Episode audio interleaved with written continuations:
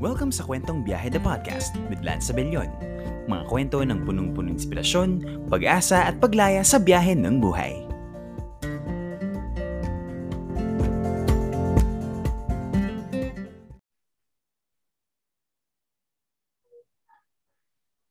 Okay, welcome po sa isa na namang episode ng Kwentong Biyahe the Podcast with Milan Sabellion. Maraming maraming salamat sa patuloy na pagtangkilik at pagsuporta. I-follow niyo po ang Kwentong Biyahe the Podcast sa Spotify at sa Facebook para ma-notify kayo sa mga susunod na episodes. And for today, ang guest natin ay isa sa mga poets na nakilala ko during the pandemic. And every time she writes and every time she performs, uh, basta kakaiba.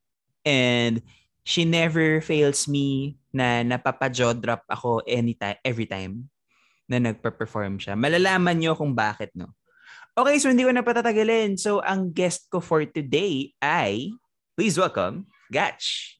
Hi, Gatch! Hi. Hi, Kuya Lance. Hi to your listeners. Hi, everyone. Ayun. Thank you for inviting Alright, so syempre, warm up na muna tayo. Warm up question, no? Isa lang naman to. Uh, kumusta si Gatch at ano ang kanyang pinagkakaabalahan as of now? Ayun, Kuya Lance. Ano, sa ngayon, ano, ACADS talaga ACADS. Um, prelims week ko kasi this week and like, um, ngayon, maliban sa ACADS kasi BS org din tayo eh. As college, medyo pabibo tayo. So, BS org din tayo. Madami tayong pinagkakaabalaan sa, Relate. sa org. Relate. Right? Diba? Relate. Diba? Relate. Oo. Ayun. Medyo- Ilang ilang orgs din yung pinag-aanuhan ko. So, kasabay yun ng prelims ko. Tapos, may org ka pa, ganun. And then, siguro, ano din, um, pahinga, pahinga muna din, ganun. Well, hindi siya pinagkakaan. Kaya, yun yung ano ko ngayon. Um, recently, yun yung mga ginagawa ko ngayon. Uh, in between those uh, organizations and um, ACADS, laging may pahinga. Kasi uh, my brain works well kapag, ayun, well, everyone naman ata, nakakapag, uh, isip tayo na mabuti kapag nakakapagpahinga tayo. So, yun lang naman ko yan. Ikaw ba? Well, ako naman ay syempre, ah busy pa rin sa work. And medyo nagpahinga tayo sa masters ngayon sa ACADS. Nagpahinga tayo. Dahil, oo, nararamdaman ko na in terms of arts, in terms of singing, ay busy tayo. Nararamdaman ko na magiging busy ako ngayong taon sa art at sa work at the same time. So medyo nagpahinga muna tayo sa ACADS, no? So, ayun. Alright! So, thank you very much, guys, for answering that first question. Uh, warm up pa lang. So, ito na, no, Gats, no? Uh, ito na yung pinaka-episode proper, no, ng podcast, no? So, ito na. Dadako na tayo sa first question, ano? So, ayun, uh, so, syempre, hindi ko naman pinakilala si Gats, guys. Well, as you all know, lagi naman sa podcast, no? And at this point, kasi gusto ko na si yung guest natin mismo magpakilala kung sino ba siya talaga. Okay, so ano, sino ba si Gatch as an artist? Ayun. As an artist, um, lagi kong sinasabi sa iba na ano ako, malamaya. Isa akong malamayang uh, artist. Kumbaga, uh, the translation of malamaya in English is gray. Um, I'm neither a dark poet. Uh, I mean, hindi ako ano, hindi ako masyadong dark na poet, hindi rin ako masyadong um, light poet na puro um, sunshine and uh, happiness yung mga sinusulat, ganun. So, uh, lagi ako nasa gitna.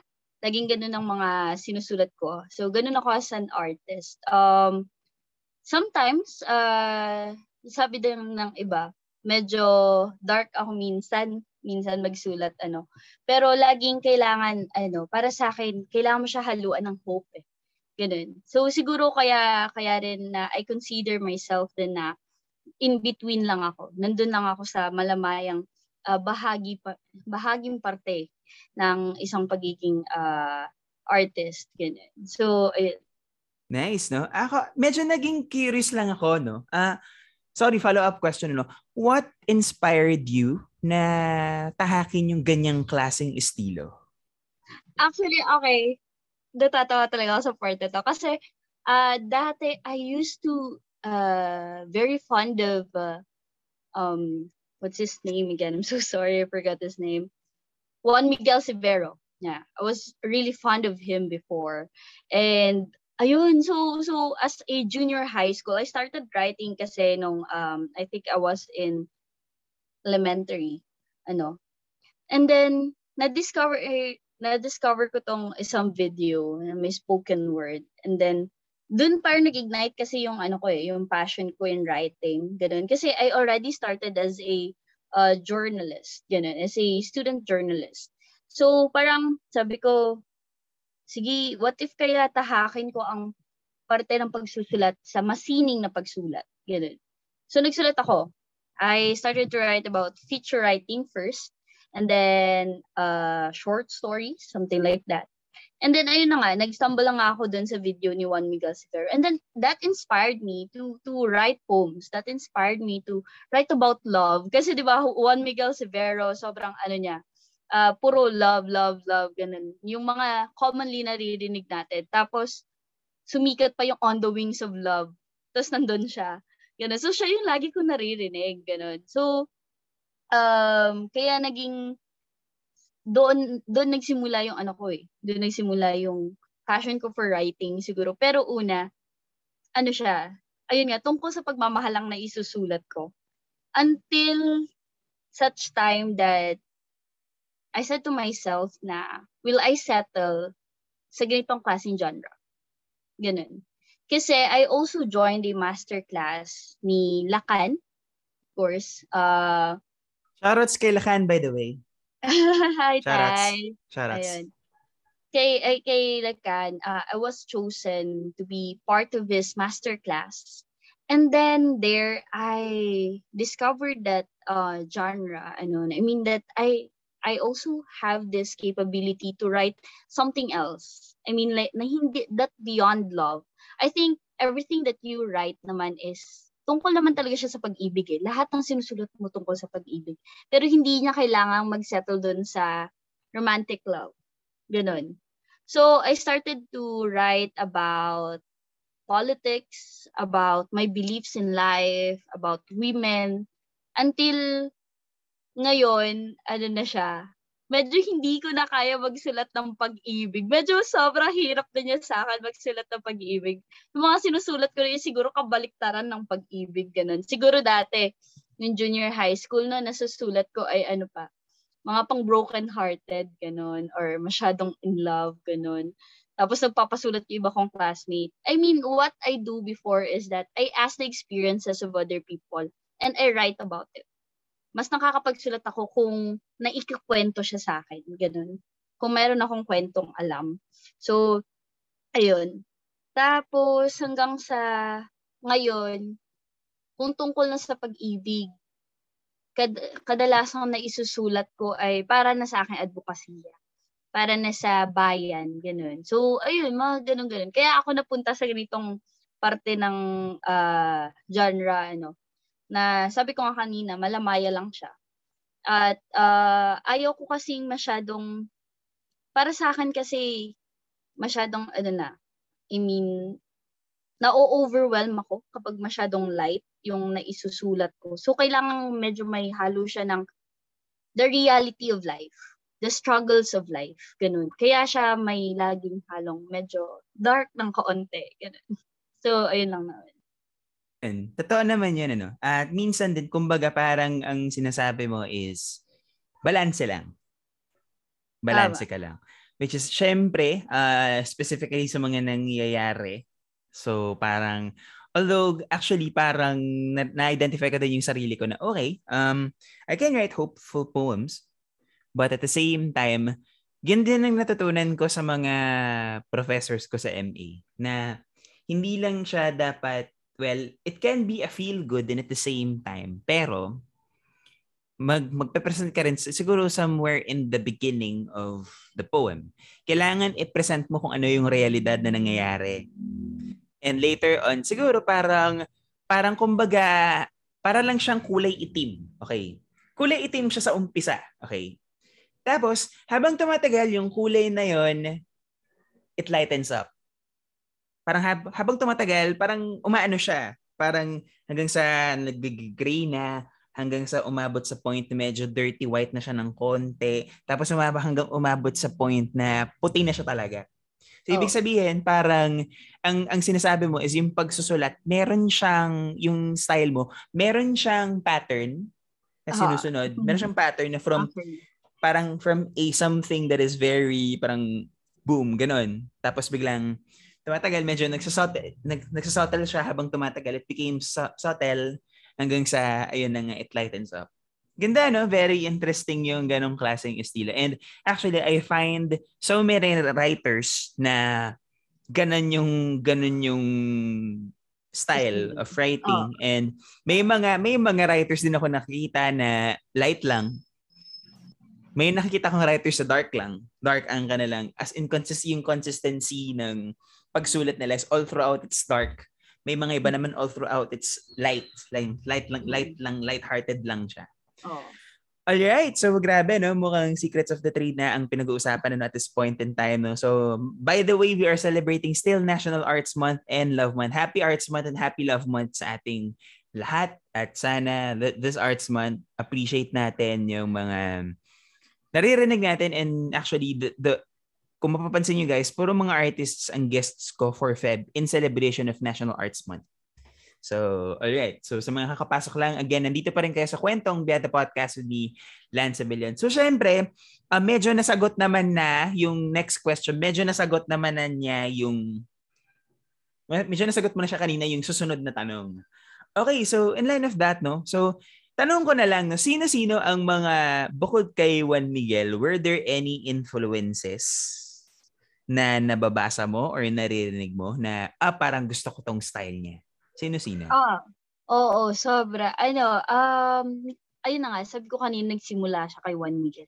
Hanggang sa napunta siya dun sa grupo niya, yung Words Anonymous. Oh, I don't yes. know if Words you know Anonymous. them. Yes, yeah, yeah, Words yeah. Anonymous. Napunta ako sa kanila. And then I grew fond of Louis Meets. I don't know. Uy. Yeah, Louis Meets. And then um, pinaka-favorite ko siguro is when Serge and Trevor um, collaborated. Ah, yes, alam, alam ko to, alam ko to, yeah, alam ko to, alam ko to. I know that. I know this. Uh, religion.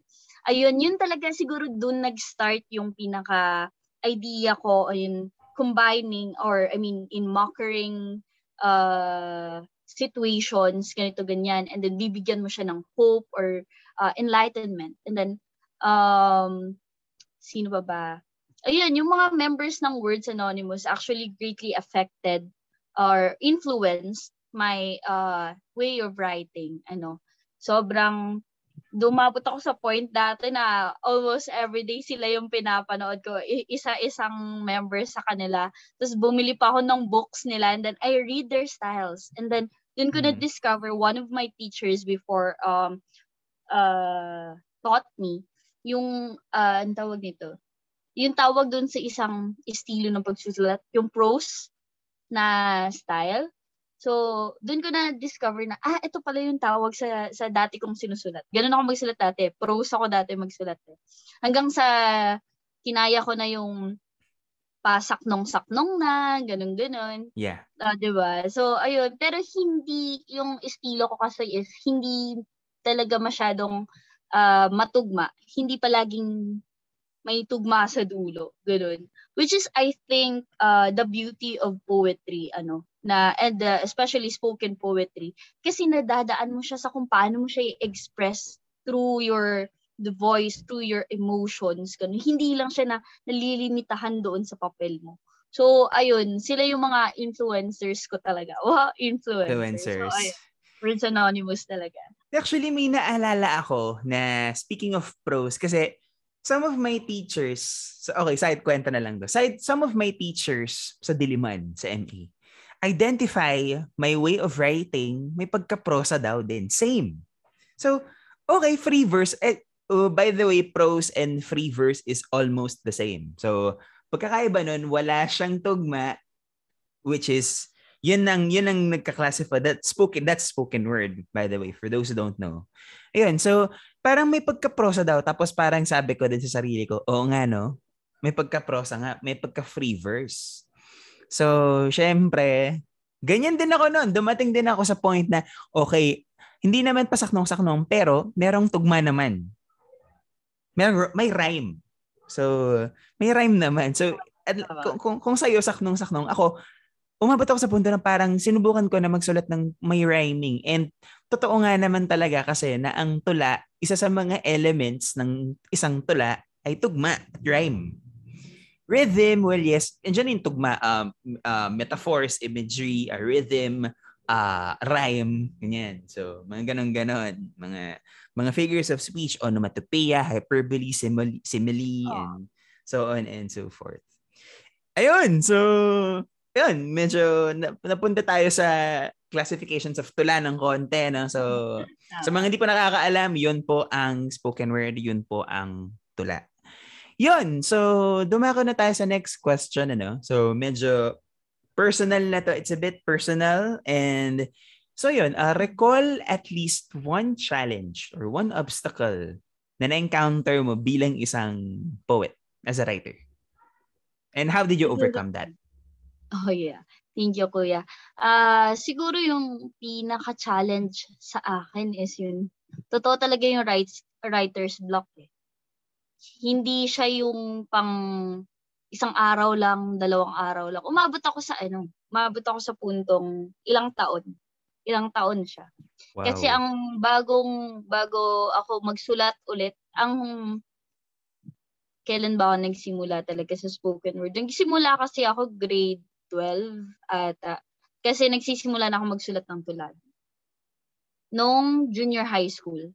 Tapos huminto ako nung grade 11. Buong grade 11 hindi ako nakapagsulat. Wala akong sinulat ni isa. Tapos uh, nung grade 12, meron kasing ano eh, meron kasing uh, contest ganun sa school. College pa kalaban ko noon. Kaya sobrang saya ko noon kasi ano, senior high school pa lang ako noon nakapasok ako sa preliminaries. So it was fun. It was a fun experience. And that was my first time to perform in public. Kasi I don't uh, perform before. I only write. I only write. I don't perform. So sabi ko, sige subukan ko. I, I like the adrenaline. I like the challenge. Ganon. Uh, sabi ko, okay, sige makakapagsulat ulit ako. Kasi through pressure, doon ako nakakapagsulat eh. So, doon ako ulit nagsimula. And then, another contest came. And then, nakapag ano ulit ako. So, medyo na-boost yung confidence ko. Pero alam mo yun, hindi ako masyadong confident talaga nun sa craft ko. Hindi ako masyadong sigurado kung tama ba yung ginagawa ko. Ang alam ko lang before, kung meron kang tula na kapag sinabi mo siya, spoken word na siya. Ganun siya dati. So, hanggang sa nagkaroon ako ng, ayun na nga, master class. And then I was honed by Lacan. I was honed by the artist, by the sanctum, by the people that surround me, that support me.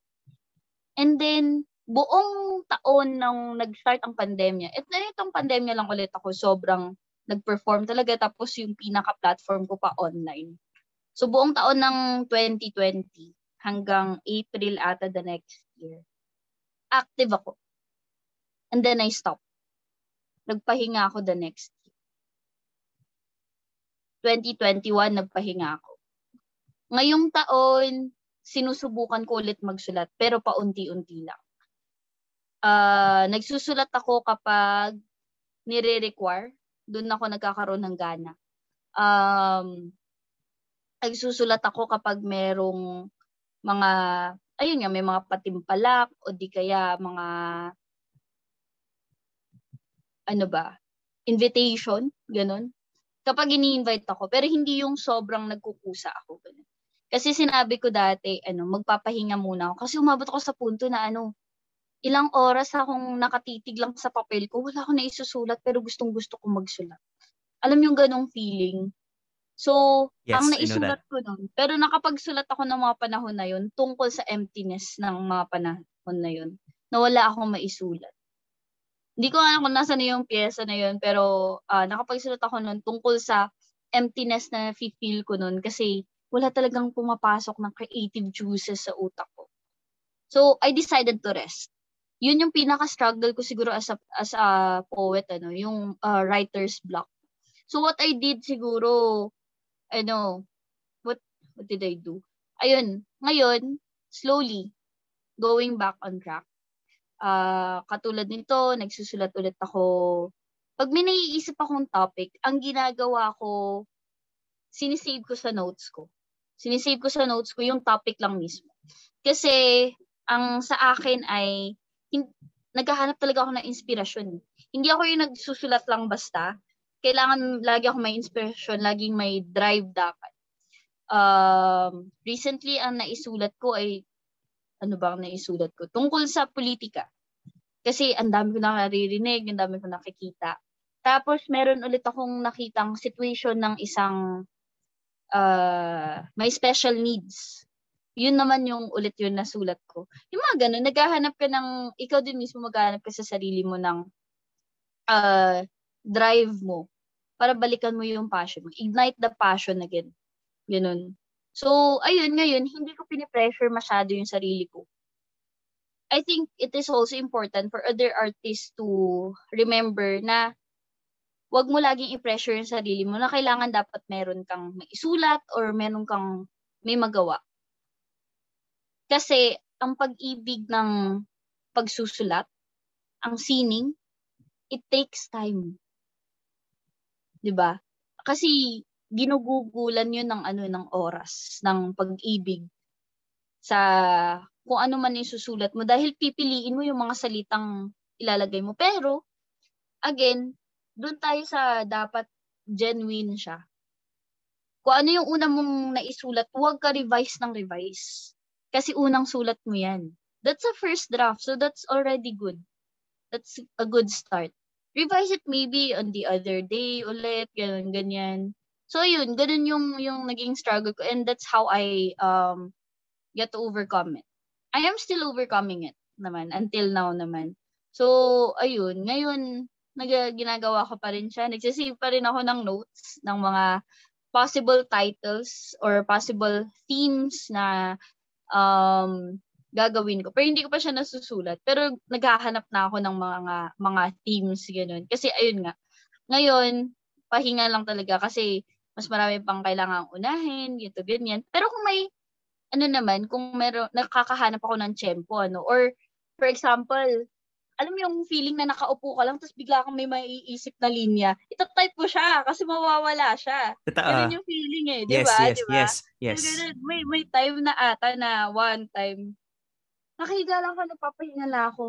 Di ko alam, bigla akong may naalalang experience about sa Dimasalang Street about sa Diwasalang Street. Yeah. Nakabuo ata ako ng dalawang stanza. Eh, nasulat ko siya. Nilagay ko siya sa notes ko. So, nandyan lang siya. Unfinished poem pa siya. Hindi ko pa alam kung saan siya papunta. Pero nandyan na siya. Yung mga ganun. So, alam mo yun, kung, kung meron kang bigla ang naisip, ganun, ilalagay mo siya para hindi mo siya makalimutan.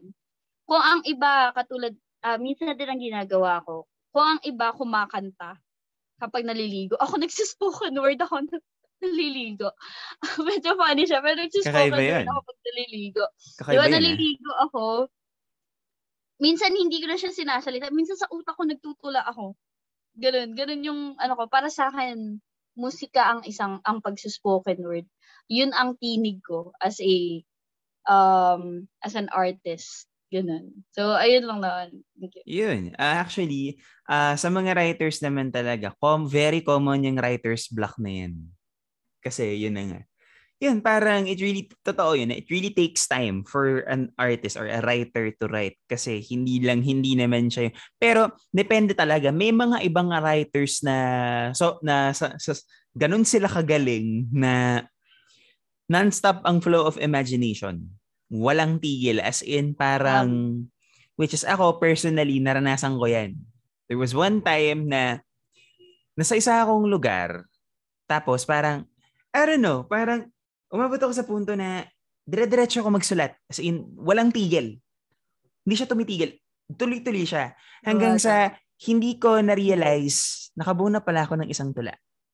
Ang galing.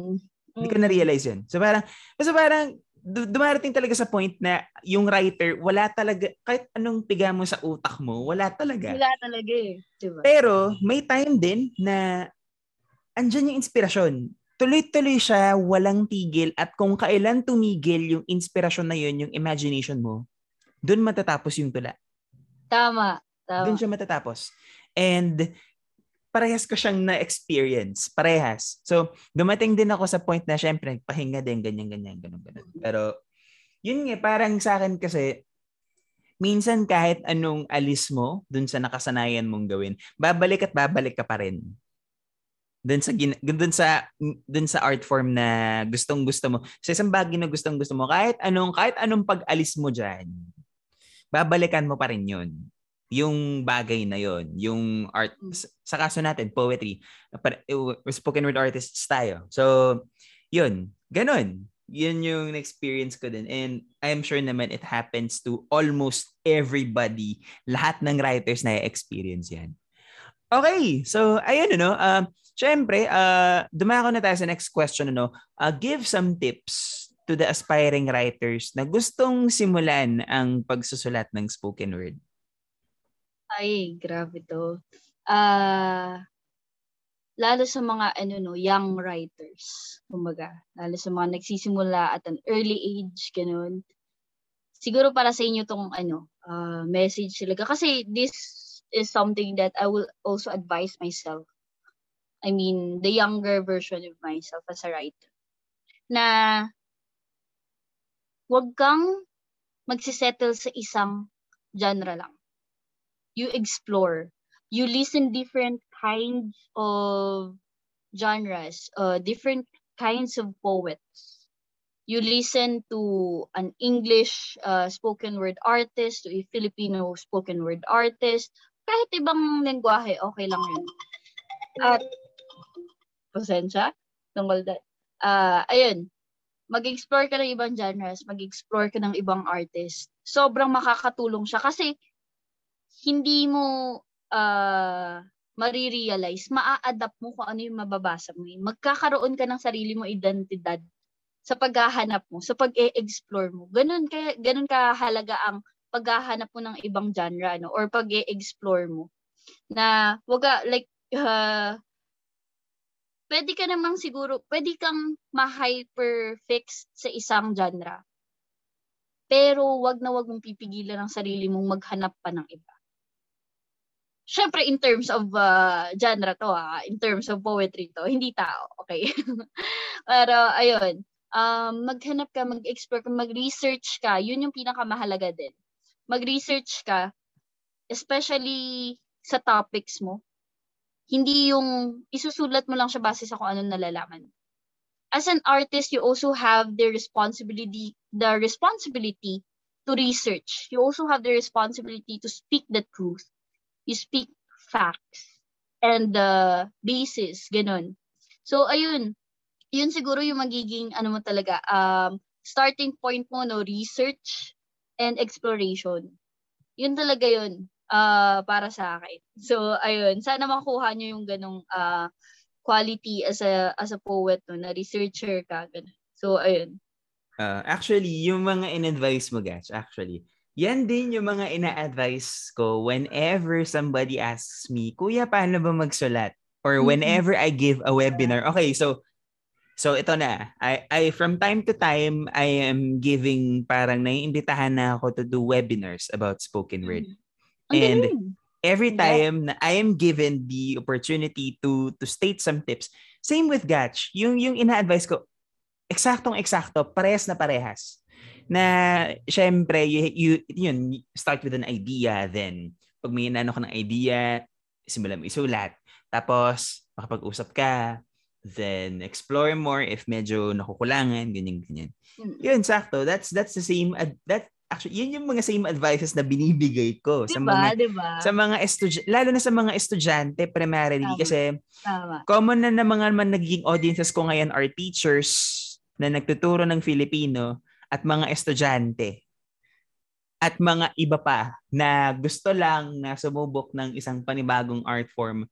Para kasi sa kanila, para sa iba kasi, tong spoken word, bago sa pandinig ng iba eh. Oo, para, totoo. Para sa kanila bago to eh. Do may mga iba talaga na syempre kapag sinabing tumutula, ang maaalala nila is balagtasan. Which is, mm-hmm. nung unang panahon pa, ni mm-hmm. Balagtas kung saan parang ah may may may may intonation, may tono, ganyan ganyan, merong Oo. merong diin, may emphasis, ganun. So, umaga But for some, spoken word is a new art form. Mhm. Which is ang totoo po niyan, ang spoken word ay matagal na siyang nag exist Mhm. Matagal na. And it so happened na siguro sa Pilipinas, noon, hindi siya kasing accessible as now. Noon. Oo. Parang darating ka sa punto na noon, hahanapin mo talaga kung saan meron nun. Mm. Na talagang dadayuhin mo some of them nasa ibang places na Metro Manila, some of them nasa South. Yung iba talaga, dadayuhin mo talaga, talagang tsatsagain mo na maghanap ka ng isang event. Wala pang Facebook, eh, wala pang Facebook nito. Wala pang Facebook Oo, nung time oo. na yon. Maghanap ka through blogs, through, it's either you can, mababanggit siya sa'yo through word of mouth or may isang Oo. tao na sobrang, sobrang, ano, sa art firm, sobra silang passionate about it, sobra, sila, sobra nilang gusto, then sasabihin na sa mga friend, oh, meron ganito, ganyan, ganyan. Ngayon, ngayon yan. iba, ibang klase na kumbaga, kahit saan ka lumingon, Meron literally, kahit saan ka magpunta, meron. na. Oo. even- Even online. Speci- Sobrang umano na siya eh. specifically nung pre-pandemic days, lit- literally kahit saan ka magpunta, magpunta ka sa Quezon City, Manila, Muntinlupa, Las Piñas, Parañaque, meron. Mm-mm. Even in the provinces. Well, syempre, um, some, lately, lately, syempre, sa mga provinces, sa mga provinces, nagaano na siya. Pero before pa, pre-pandemic, talagang Metro Manila, yun talaga yung, Mm-mm, y- doon nag-start talaga, sa Manila, Metro Manila nag-start yung Mm-mm. spoke yung art form. Tapos hanggang sa dumating yung point na okay nag nag widespread na siya sa ibang lugar ganyan ganyan ganyan ganyan. Okay so grabe ang sobrang sobrang gusto ko yung usapan natin in terms of spoken word and poetry and Mhm. how you started no? ayun so ito na no? Uh this is the syempre the last question before we move on to the next segment of the podcast no? Ah, sa mga life experiences mo alin ano-ano yung mga lessons na natutunan mo as an artist Sa akin, ano, pinakamahalaga is yung magkaroon ka ng tiwala sa sarili mo. no? At pagmamahal sa sarili mong sining. Sobrang halaga nun. Kasi sa mga panahong magda-doubt ka, kasi aabot ka sa punto na ikukumpara mo yung sining mo sa iba. eh. yes Doon ka mawawalan, doon ka mawawalan ng confidence. Kaya siguro, pinakamahalaga siguro is magkaroon ka muna ng confidence sa sarili mo. Unahin mo yung pagmamahal. Mahalin mo muna yung sarili mo. Magkakaroon ka ng confidence talaga sa sarili mo. Yun talaga yung, yung pinakamahalaga eh. Tsaka, yung tiwala na kaya mo siyang gawin. Huwag kang matakot na mag-explore. Ganon. Kasi sa akin, uh, in my case, mas na-heighten yung confidence ko kasi may naniwala sa akin. So it is uh, also important ano na palibutan mo ang sarili mo ng mga taong naniniwala sa iyo. Iyong kaya kang i-inspire, iyong kaya kang turuan kung sa tingin nila may pwede pa silang mm, maitulong sa craft mo. Huwag kang mahiyang or huwag kang masaktan masyado siguro kung may kritisismo sa sining mo. Kasi ang kritisismo sobrang halaga sa ating mga artist. eh. Sobrang halaga nun lalo sa aming sa atin, sa ating mga ah, spoken word artist ano. Sa akin sobrang nakatulong ang kritisismo na mas pagbutihin at ah, ayusin yung way of writing ko. Yung mga salitang ginagamit ko. Minsan yung ibang tao may better word na kaya nilang maisuggest sa'yo. And then you'll research about that word. And then you'll get used to that word. Hanggang sa magamit mo na siya. Ganun. So, um, okay lang din na ang tawag nito, okay lang din na hindi mo kunin yung suggestion nila basta sigurado ka sa kung anong sinusulat mo. Mahalaga, again, babalik tayo dun sa confidence mo dun sa sinusulat mo. Dapat meron kang tiwala at pagmamahal sa sinusulat mo dahil yun yung magiging ano mo eh. Yun yung maging ang tawag nito. Kumbaga starting pack mo kung magsusulat ka ano. Pagmamahal at tiwala sa sarili. So yun talaga yung pinaka natutunan ko sa pagsusulat dahil uh, with uh, with the confidence that uh, I have uh, hindi ko masasabing magaling ako. Pero kaya ko.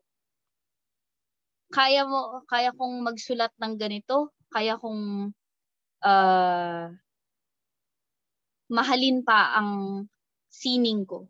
At kaya ko itong mas payabungin pa gamit ang pagmamahal at tiwala na yun. Kaya, yun. Thank you. Ganda, no? Ganda yun. And, yun, yun talaga. So, so sa mga aspiring artists or sa mga aspiring writers, uh, take not take nyo, take note nyo yung mga sinabi ni Gatch, no? And specifically, yung mga sinasabi namin, take note and yeah, who knows, baka you might be one of us, 'di ba? um, kami parang mapabilang ka na sa community na patuloy sa paglaki. Siyempre. Ayun. So, alright. Uh, dumako na tayo. I'm sure naman, uh, dumako na tayo sa susunod na segment ng podcast natin. And I am sure, guys, ito ang inaabangan ninyo. Ano nga ba naman ang kwentong biyahe the podcast kung walang performances? Yes, ito po ang isa sa mga trademark natin ano, sa podcast na to. And at this point, guys, I would like to give you again to the floor. Uh, Gatch, the floor is yours. Go ahead.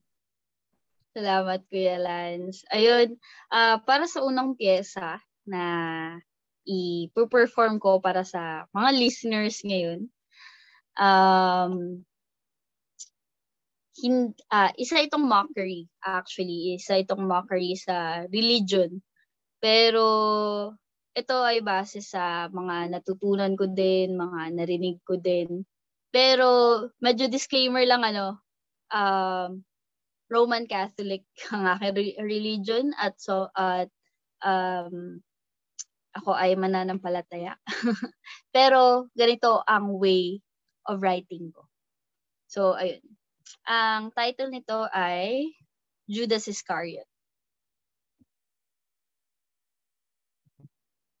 In nomine Patris Filii Spiritus Sancti, I am Judas Iscariot, the one who betrayed your Lord the only begotten Son of God, born of the Virgin Mary. I am the reason why he suffered under Pontius Pilate, why people crucified him despite being righteous, why he died in spite of being sinless. I am a factor of his ascension in heaven, why he is seated at the right hand of the so-called God, the Father Almighty, who have forsaken his Son for the sake of a mere scripture. I am the one who condemns because your holy book tells you that I have sold Jesus for 30 pieces of silver. But have you ever thought why I have stayed as the sinner, despite everyone repenting after denying and mocking your Lord? Heck, you have even considered my kiss as a motive of avarice. But let me be the one to express my undying curiosity curiosity, my shattered being from all the accuses, my lost judgment that has been planned from the beginning. Because didn't he, the Son, taught us that his will be done, that no matter how we plan ourselves, a fate is always destined to happen. I wanted to be a great best friend of the Son of Man, the one who could have protected your master when he was accused of blasphemy. I could have replaced him when they give when they gave him vinegar to drink mingled with gall, the one who could have gotten pierced by a sharp spear and died in crucifixion, but no. How could I do those when my fate was already contrived, has already planned on how to bury me deep in a firing pit of hell because I have betrayed him, when in the lost gospel, no one knew that your Lord had had asked me to do it to fulfill what the scripture has dictated. Who even made the scripture only to sacrifice beings to be the bad one, to balance the world with good and bad? So tell me, how could it have been my fault when I was just obeying the order of the Father to betray his beloved Son?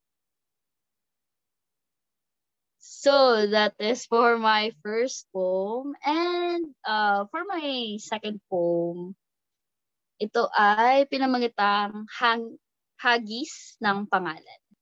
Ito ay para sa ating inang bayan. Hagis na pangalan. Ako ang perlas ng silangan. Wangis ko ang bawat Mariyang mayuming bumubungisngis. Kumukha ko ang huwa ng matyagat maaruga. Ngunit ang aking angking ganda, sa balingkinikang hubog ng katawan, sa malulusog na susong luntian, sa malambot ngunit matibay na mga braso ng puno, mahahalimuyak na amoy ng bawat sumisibol na bulaklak. Mahabang kristal na buhok ng ilog, panganib ang sa akin ay sumasalakay. Hindi ko kasalanan maging kaakit-akit. Hindi ko kailanman ginustong maging marikit. Lahat ay biyaya ng nasa taas. Kaya bakit ako nagdudusa sa pagiging marilag? Nung panahong ganap akong malayang nakakapaglaboy, hindi man umalis ang bawat parte maginhawa akong lumalago. Malayo man sa sibilisasyon na hindi nagkulang ang kalikasan sa pagbibigay ng sapat na pangangailangan. Dahil marami akong katuwang sa aking araw-araw na pagpapaganda. Hindi ko sila alipin, ngunit marahil ay dapat nang tawagin ko silang anak. At ang salapi na hugis ng yamang bukid. Wait lang kuya. Sorry po. Okay lang. Uh, you can start it na lang uh, on the beginning na lang. It's okay. Go. Ipuputulin ko naman siya okay. and the recording. Putulin ko naman. Putulin ko ah, naman. So, right. As for the, at ayun na nga, para sa aking uh, second um, piece, ito ay pinamagatang Hagis na Pangalan.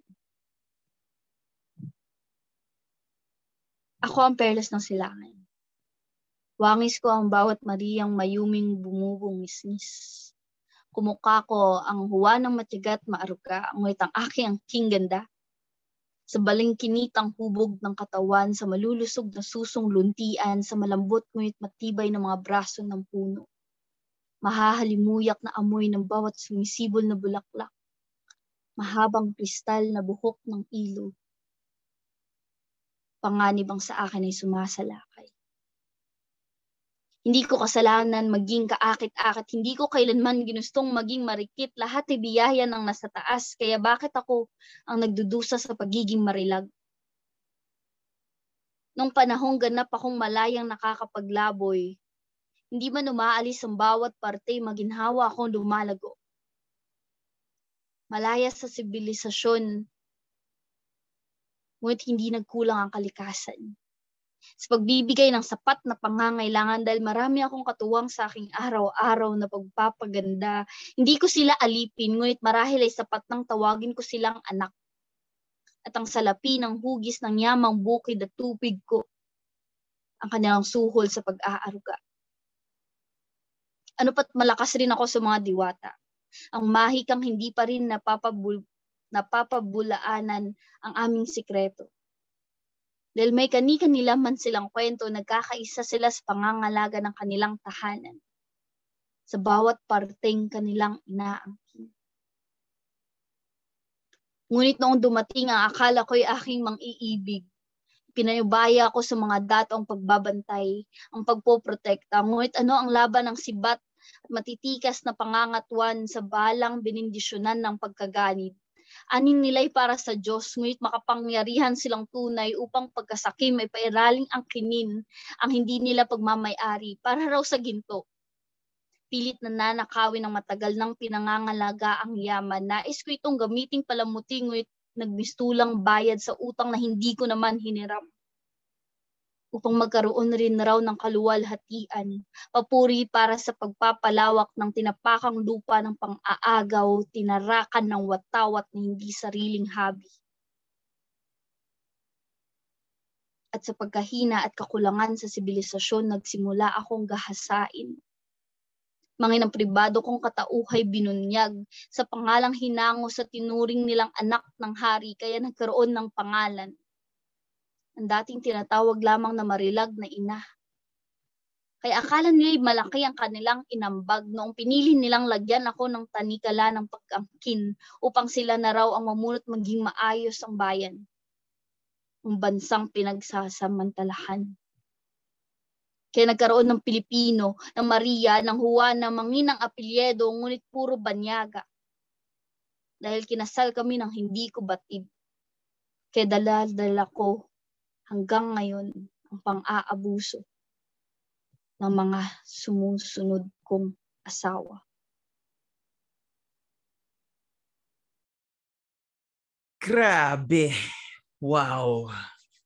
I specifically like yung second poem ang ang ang ang, ang ano ang very timely kasi parang syempre we are now in a crucial time eh ngayon um nakakatawa kasi parang nakakatawa gatch no? May kukwento ako sa iyo meron akong ano last night meron akong naisulat na tula about inang bayan rin pero it's more of a para siyang love letter. Tapos parang ang premise nun ay isang tao na nawala siya sa bayan niya na parang pinili niya noon na maglaboy. Tapos umabot siya sa punto na kahit anong pag-alis niya doon sa bayan na yon ang babalikan niya, sarili pa rin niyang bayan. Parang ganon. Hindi ko siya share yon but anyway, sa mga friends ko sa Facebook, alam niyo ning sinasabi ko nandun sa nandun sa wall ko. Ayun. Nandun siya sa wall, naka-post doon. So, Ayan, ang ganda. And napinga, sinasabi ko nga, napaka-crucial na ng panahong to dahil ilang buwan na lang ay election na at paalala namin guys, uh, I'm sure naman uh, meron na tayong kanya-kanyang preferences but basically ang gusto naming sabihin guys, uh, ito yung responsibilidad namin bilang artists no. Uh, isa rin sa mga goal namin ay maging mapagmasid rin sa bayan, mga nangyayari. And I'm sure I'm sure malamang sa alamang sa una uh, hindi niyo kami na, hindi niyo kami mauunawaan at this point pero yun eh kumbaga lumalabas parang we are doing this not parang yun talaga siguro darating ka talaga sa punto na as an artist no hindi mo na lang siya ginagawa for yourself ginagawa mo na rin siya para sa mga taong nasa paligid mo and ginagawa later on parang darating ka na sa punto na ginagawa mo na siya para sa bayan and it's good na meron tayong ganong klaseng responsibility. Mabigat siya, but sabi nga, kung mahal mo ang isang isang bagay, ang isang tao, isang lugar, paglalaban mo yan, di ba? Paglalaban mo yan. Same din sa bayan. Kung mahal mo ang bayan mo, kung mahal mo ang Pilipinas, paglaban mo siya. Kanya-kanya kumaga, kanya-kanya naman tayo ng paraan ng paglaban eh. Kanya-kanya. Basta ang mahalaga, pinaglalaban mo siya. No matter what.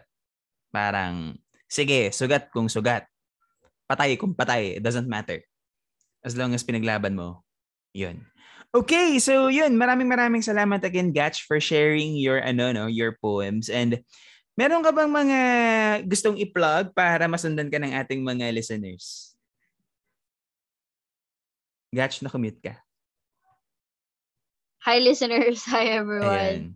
So, yun. Uh, you can uh, follow my IG account uh, kasi minsan nagla-live ako doon at Anonymous01.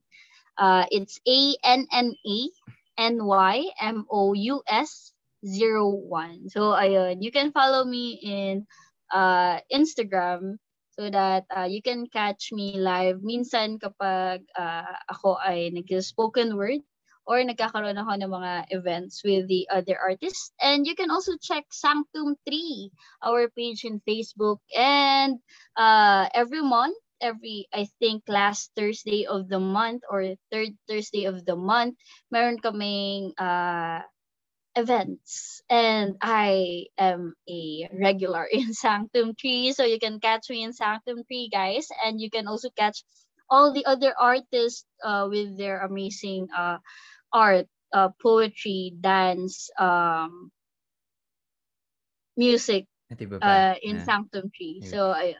It's actually, you. yun, as a, i-follow niyo yung Sanctum guys because I myself is actually a part of the Sanctum family.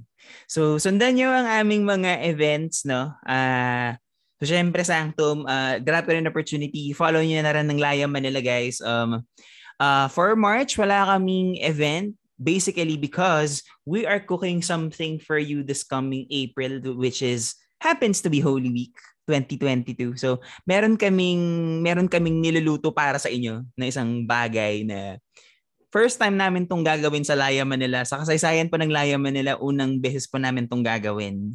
and we are very excited and in fact um the meetings are taking place anytime soon no sa amin sa Laya Manila. And I for sure ma- for sure magugustuhan ninyo yung inihanda namin para sa inyo yung presentation namin for Holy Week. It's for everyone.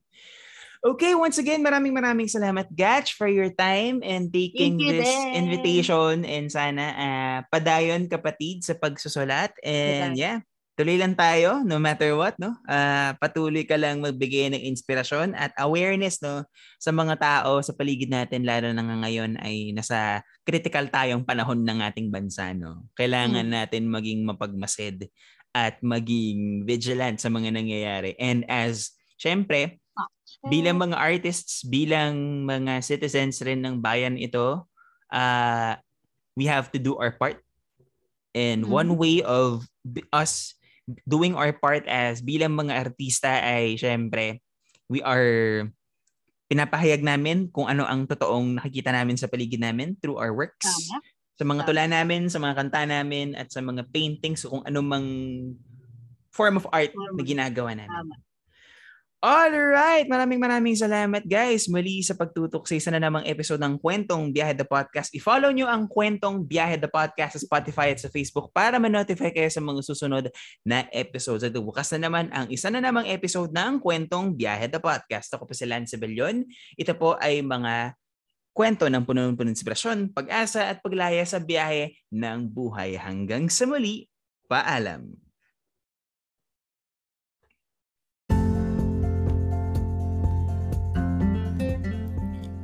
At sumayin nyo na naman ang isa na namang episode ng Kwentong Behind the Podcast. Maraming salamat sa inyong pakikinig. Hanggang sa muli!